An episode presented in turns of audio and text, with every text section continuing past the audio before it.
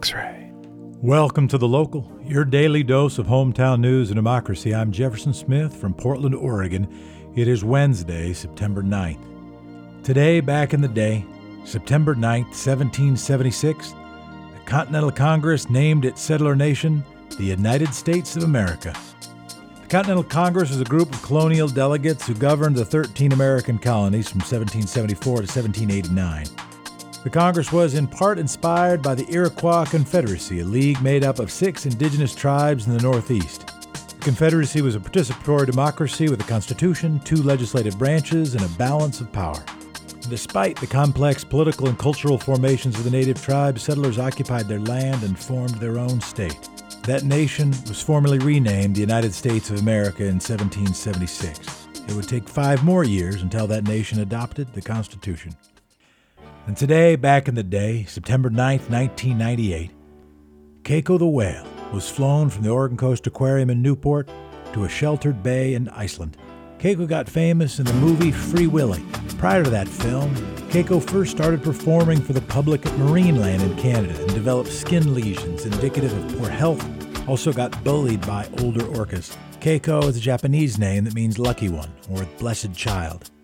After the movie, support gathered to move Keiko ultimately to the wild. A foundation was founded with donations from that foundation and millions of school children. The Oregon Coast Aquarium in Newport was given over $7 million to construct facilities to return Keiko to health with the hope of eventually returning him to the wild. Jean Michel Cousteau's Ocean Futures Society took over Keiko's care and trained him to swim in the ocean outside the bay. Keiko disappeared on one of these excursions and eventually turned up 870 miles away off the Norwegian coast. Keiko was fully free by the summer of 2002 and departed Icelandic waters in early August following some killer whales, but not integrating into the pond. His journey was tracked via signal from a VHS tag on his dorsal fin. About a month later, he arrived in Norway's Skalvik Fjord, apparently seeking contact with human beings and allowing children to ride on his back. Keiko died in 2003. Today we'll start with your quick six headlines. And today, September 9th, the Portland City Council will vote on a facial recognition ban. Kate Kaye, who's been covering this for months and leading the coverage in the local area on the subject, joins us to talk about the business response. X-ray. First up, it is today's quick six local rundown. There's an emergency, folks, and if you've been looking at social media at pictures of Oregon looking like Mars with red sky from smoke and fire, you aren't surprised to know that Oregon Governor Kate Brown has approved an emergency declaration due to those multiple wildfires. That declaration allows the Oregon Office of State Fire Marshal to mobilize resources and assist local agencies. The declaration has been enacted for the Beachie Creek fires, the Lionshead fires, for the Holiday Farm fire near McKenzie Bridge. Several Oregon school districts have postponed classes due to power outages. Power outages have impacted power outages and brownouts have impacted places around the state. Parts of Ashland Medford were ordered to evacuate. The Washington County Sheriff's Office issued a level 3 go now evacuation order for all of Dundee Road near Hagg Lake, west of the Oregon Highway. Crater Lake National Park announced a complete fire ban. No wood or charcoal fires allowed anywhere in the park, and smoking is prohibited anywhere outside. Without rain, with a lot of dry, and with a whole lot of wind, it's dangerous out there, folks. Be safe. A new poll is out. It looks good for the police accountability measure. It looks bad for the mayor. About 70% of Portlanders favor the proposal for a new independent review process for police. About two thirds of Portlanders disapprove of Mayor Ted Wheeler. Here are some more numbers. Support for Black Lives Matter was especially strong 76% of respondents saying they view it favorably, 22% saying the opposite. The initiative to revamp the city's police oversight system goes to voters on November 3rd. You'll get your ballots before that in mid to late October. The Portland City Council voted unanimously to refer it to the ballot. There was a split on the measure along ideological lines. More than 90% of people who described themselves as progressive or liberal supported the measure, and about two thirds of moderates also supported it. But 78% who said they were conservative, a smaller portion of those who vote in Portland, said they would not support the measure. 90% of people who said they were Democrats said they supported. About 60% of independent voters said they support it, but nearly 70% of Republicans said they probably or would definitely vote against it. The least supported demographic by race, gender, age, and geography were West Side residents. 48% said they would likely vote yes, but nearly two thirds said they would vote no. 56% of those polled said that there was a systemic problem in Portland policing. About 30% based misconduct on a handful of bad cops. In other issues polled, the biggest handful of issues that were viewed the most serious by Portlanders homelessness and housing costs, the economic and health impacts of the coronavirus outbreak, and police use of force and racial discrimination. Speaking of the coronavirus, your daily dose of data 169 new cases, relatively low relative to previous days and weeks, four new deaths, love to their families. We are now at 28,355 confirmed cases, approaching 500 total deaths. We're at 486. And the Department of Corrections has reported that an inmate has died from COVID 19. A man in his 60s was held in custody at the Snake River Correctional Institution and died on Sunday, the sixth prisoner in Oregon to have died from the coronavirus. The Snake River Prison saw a spike in cases in July with 120 cases among prisoners and 21 among staff. And Oregon cannabis sales have topped $100 million for the fourth straight month. May was the first month the $100 million mark had been passed, and now it's been four months straight. Combined retail and medical sales total $103 million in August. Compared to August of last year, that's an increase of 31%. Oregon isn't the only state to see this kind of high. Since the start of the pandemic, sales have also been increasing in Florida, Maryland, Oklahoma, and Pennsylvania. And who knows what's happening in states where they're not tracking it. Trump supporters rallied near Portland and at Oregon's capital on Monday afternoon. Hundreds gathered in Oregon City, just 20 miles south of Portland on Labor Day for a pro Trump rally. Later that day, pro Trump supporters and counter protesters clashed in Salem, the capital of the state. Videos posted to social media show right wing protesters chasing, tackling, and assaulting left wing protesters with weapons, their fists, and pepper spray. After unfolding a large American flag on the steps of the Capitol, right wing protesters charged counter protesters, and right wing protesters made a second rush later. They tackled and beat at least one person, which led to two arrests.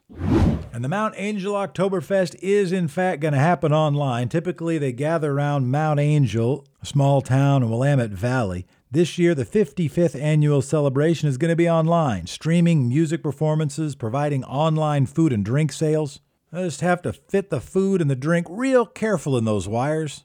Options include Mount Angel smoked sausage, local beers and wines, Gewürztraminer, special buns, even specialty mustard. You can place your orders through September 15th. You can pick it up between September 17th and September 19th. You can check the website at oktoberfest.org/store for the specific times. And speaking of snacks during the pandemic, Mikiko Mochi Donuts is a gluten free donut delivery pop up. It's going to be serving donuts to go out of their west space in northwest Portland. Mikiko Mochi Donuts opened on Tuesday. They're going to be serving a range of flavors from ube, mango, and rose milk tea to passion orange guava and ube with li hing and salted plum. Mikiko Mochi Donuts is not a sponsor, but they will be open in a space at West from 8 a.m. to 1 p.m. on Tuesdays through Fridays. West is located at 1221 Northwest 21st Avenue. By the way, if you do want to sponsor the local, you can email us at thelocal at xray.fm. And that's today's Quick Six Local Rundown.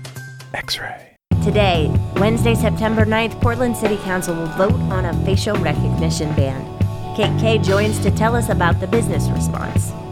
You can find all of Kate's coverage on the ban in the new podcast Banned in PDX. You can find Banned in PDX on xraypod.com and your favorite podcast platforms.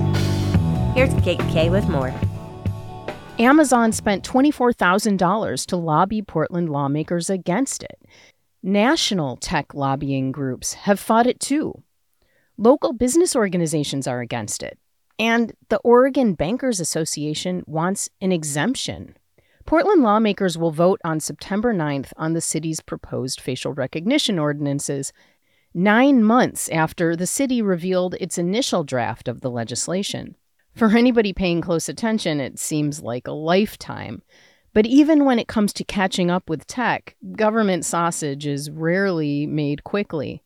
It was way back in January when regional business opposition to Portland's ban proposal surfaced. In case you think a facial recognition ban in Portland is just a set of rules affecting one mid sized city, business interest in the legislation suggests anything but. It could influence cities across the country to consider establishing tough restrictions that prohibit private entities like businesses from using facial recognition. I'm Kate Kaye. In this episode of Banned in PDX, I'll explore the opinions and concerns of business and tech here in Portland, nearby in Seattle, and way across the country in Washington, D.C. This is Banned in PDX.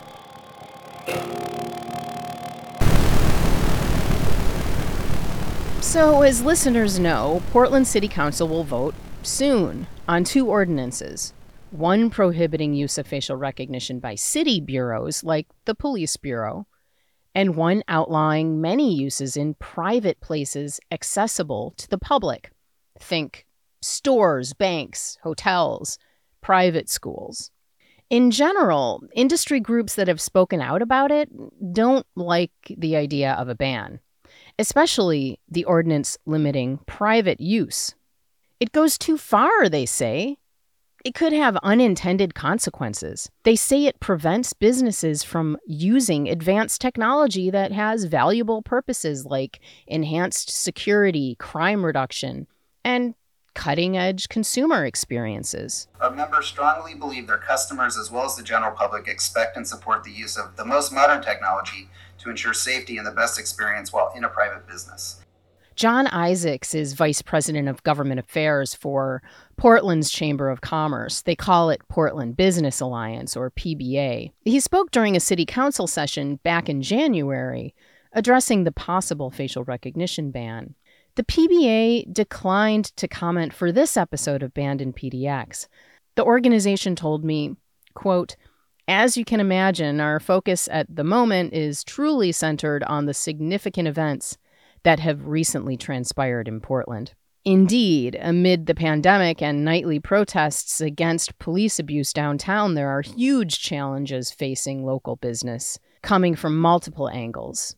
But the PBA, along with the Technology Association of Oregon, did recently send a joint letter to Smart City PDX that's the city's data and tech use advisory group that has drafted Portland's proposed bans. The draft ordinances are harmfully too broad, wrote the two business groups. They went on, quote, "We can address the public's concerns about facial recognition technology's impact on privacy, security, and racial justice without depriving the public of the benefits that facial recognition can bring. The groups listed all sorts of facial recognition uses they see as beneficial, from hotels recognizing loyal customers to healthcare facilities verifying patient identity, and mobile apps that help people with memory loss to recognize faces. But despite possible benefits for business, there remain serious concerns about facial recognition algorithms that are less accurate when detecting dark skinned faces. In fact, the legislation prohibiting private use of facial recognition, it addresses this directly. It notes, quote, Black, Indigenous, and people of color communities have been subject to over surveillance and disparate and detrimental impact of the misuse of surveillance. Face recognition technologies have been documented to have an unacceptable gender and racial bias. The PBA and Tech Association of Oregon, they argued in their letter that the city could alleviate those concerns they wrote, quote, Instead of banning facial recognition technologies, the city could take action to ensure that Portlanders only use high performing facial recognition technologies in ways that would reduce rather than exacerbate racial bias. They said the city could mandate performance audits and impose procurement restrictions based on testing results from the National Institute of Standards and Technology. That's NIST for short. That's a federal agency that's conducted several studies assessing facial recognition algorithms. It's worth noting, though, that the ban legislation itself states that the city just doesn't have the resources to monitor who's using what type of facial recognition tech or to evaluate the accuracy levels of these technologies. So, what else do business groups want? Well, most are concerned about ban language that allows people to sue non compliant private entities for damages. Some worry a private right of action could lead to frivolous lawsuits, especially against small businesses. Some say establishing a blanket ban on one particular category of technology is the wrong way to go. They suggest the city could restrict how it can be used instead. And many have just pushed against an outright ban to begin with, suggesting that a temporary moratorium makes more sense. The Oregon Bankers Association, for instance, wants a moratorium instead of a permanent ban. The group sent its own letter to the drafters at Smart City PDX. For banks, it comes down to having what they believe is the most advanced tech for security and identity. So, facial recognition is on the radar at lots of banking industry firms. I think it's an evolving technology, and I think what it comes down to is security of our banks is paramount. And it's not just security with respect to our um, our customers. Obviously, that is first and foremost, but it also comes into play with respect to our our, our tellers and those folks who are actually working in the banks. Kevin Christensen is Government Affairs Director at Oregon Bankers Association, the OBA.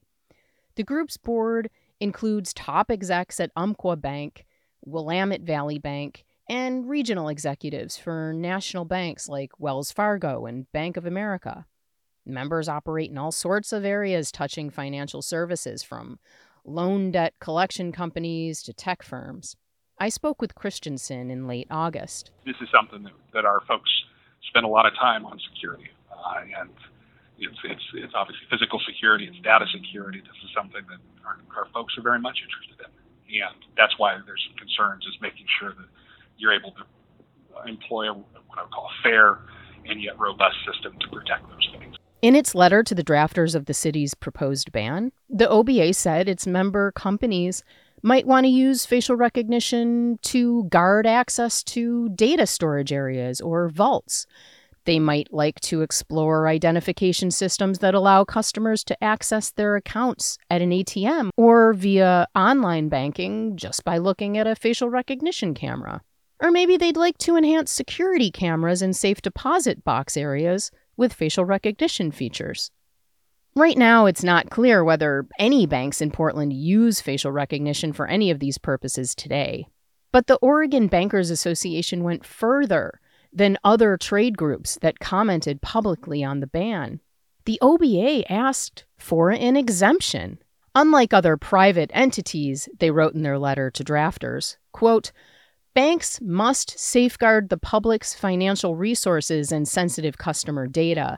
Banks must also protect the physical safety of their customers and employees. Robbery, theft, fraud, and other crimes are, unfortunately, issues that banks must contend with and take steps to avoid. When crimes are committed, banks must take action. Unquote. So, will banks in Portland get an exemption? It looks like we'll have to wait until the City Council votes on September 9th. By the way, the drafters of the facial recognition ordinances recently unveiled what are believed to be the final versions the Council will vote on. Despite the fact that business groups have lobbied for less restrictive rules, there aren't too many changes since the ordinance drafts came out in July.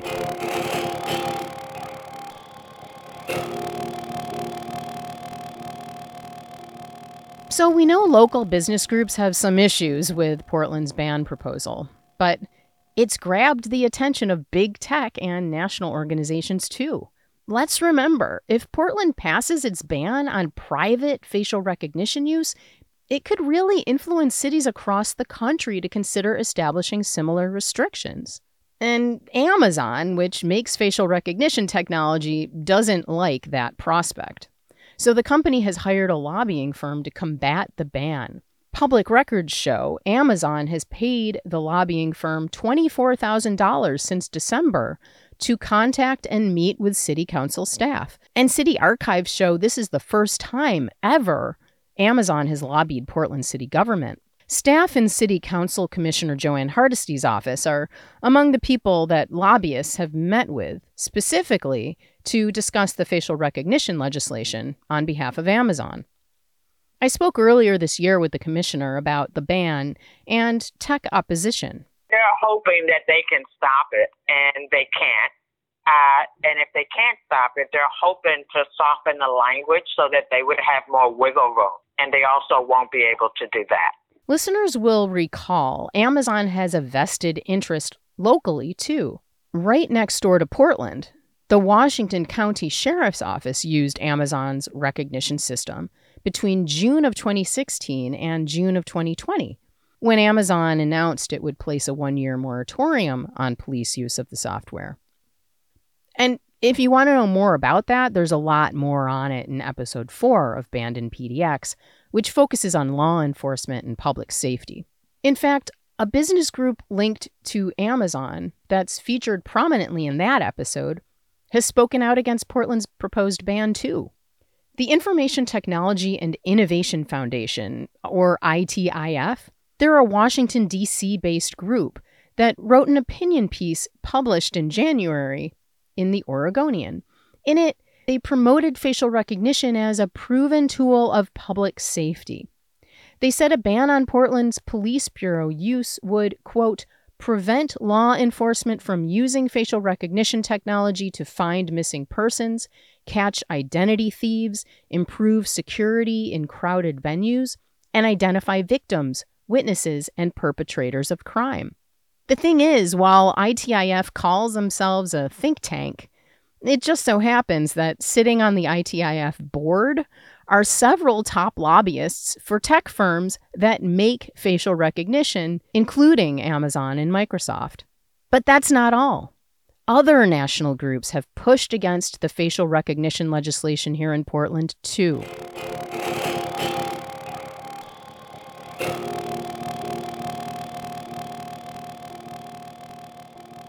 The Security Industry Association wrote a letter to drafters of the ban, too, and they put things in the context of the pandemic. They wrote, quote, touchless access control solutions are more important than ever as we work to protect essential workers during the COVID 19 pandemic. They added that in healthcare facilities, facial recognition technology can reduce contact during patient check in. And they said it can also provide a way to identify unconscious patients in need of emergency assistance. Then there's the International Biometrics and Identity Association, the IBIA. Of course, they have a vested interest in this issue.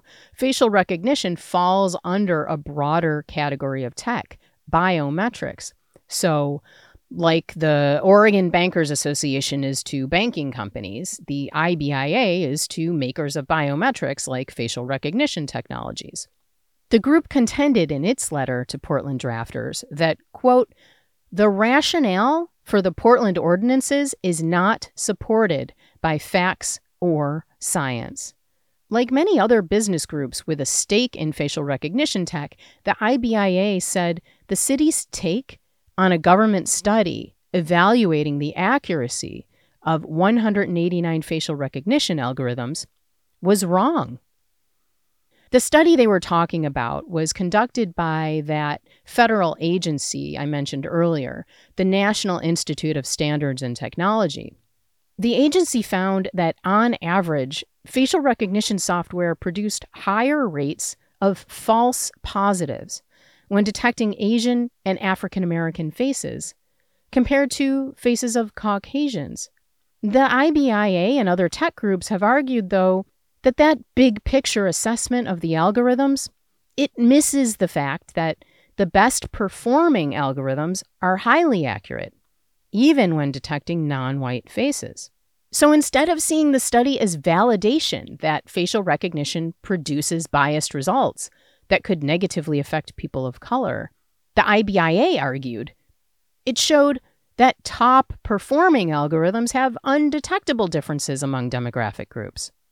But even the lead author of that objective government study emphasized the importance of looking at all the algorithms it evaluated he wrote, quote, while it is usually incorrect to make statements across algorithms, we found empirical evidence for the existence of demographic differentials in the majority of the face recognition algorithms we studied. Drafters of Portland's proposed ban and most media outlets that covered that study, they made the same conclusion. It's not clear how individual business owners or member companies within these groups come down on facial recognition, but If Amazon's lobbying expenditures and lengthy letters from trade groups and city council session appearances are any indication, business in general opposes much of what Portland City Council members will vote on September 9th. What will the world think of Portland's ultra restrictive ban? Will they see Portland as a forward thinking city if it passes these facial recognition ordinances? Or will they see it the way Portland Business Alliance's John Isaacs worries they might? A city that is inhospitable to tech. Here's Isaacs again from that January City Council session. Portland has a strategic advantage in tech. After years of struggling to retain these companies locally, high growth companies are finally able to raise significant investment dollars without succumbing to pressure to leave Portland. A ban on any technology will be viewed to any some extent as an anti-tech industry action and will have a negative impact on the perception of Portland as a growing tech hub. Portland Mayor Ted Wheeler responded to his criticism during that same session. He explained why he thinks this facial recognition thing is a big deal. I want to acknowledge that this is a big issue. And the reason we are discussing it here at the Portland City Council is because the federal government has chosen to punt on this issue and not take action. We have experience with new technologies in this community. We saw it with short term rentals and we saw it with TNCs. And the reality is that, and, and I want to make a bit of a differentiation here between big tech and what makes up the bulk of our technology community here, which is smaller, more innovative, more entrepreneurial technology. But the reality is, when big tech came in, they bulldozed local communities in the absence of federal standards.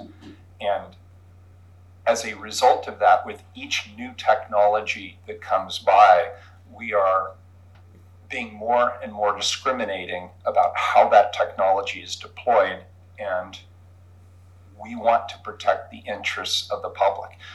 We know that the technology industry understands that the ultimate battle isn't for market share, it's for information. Whoever controls information controls the world. And ultimately, this technology is about controlling our information. And I would argue it's very different than the TNCs or short term rentals because you're talking about issues of life and death context of public safety, and you're talking about civil rights and civil liberties.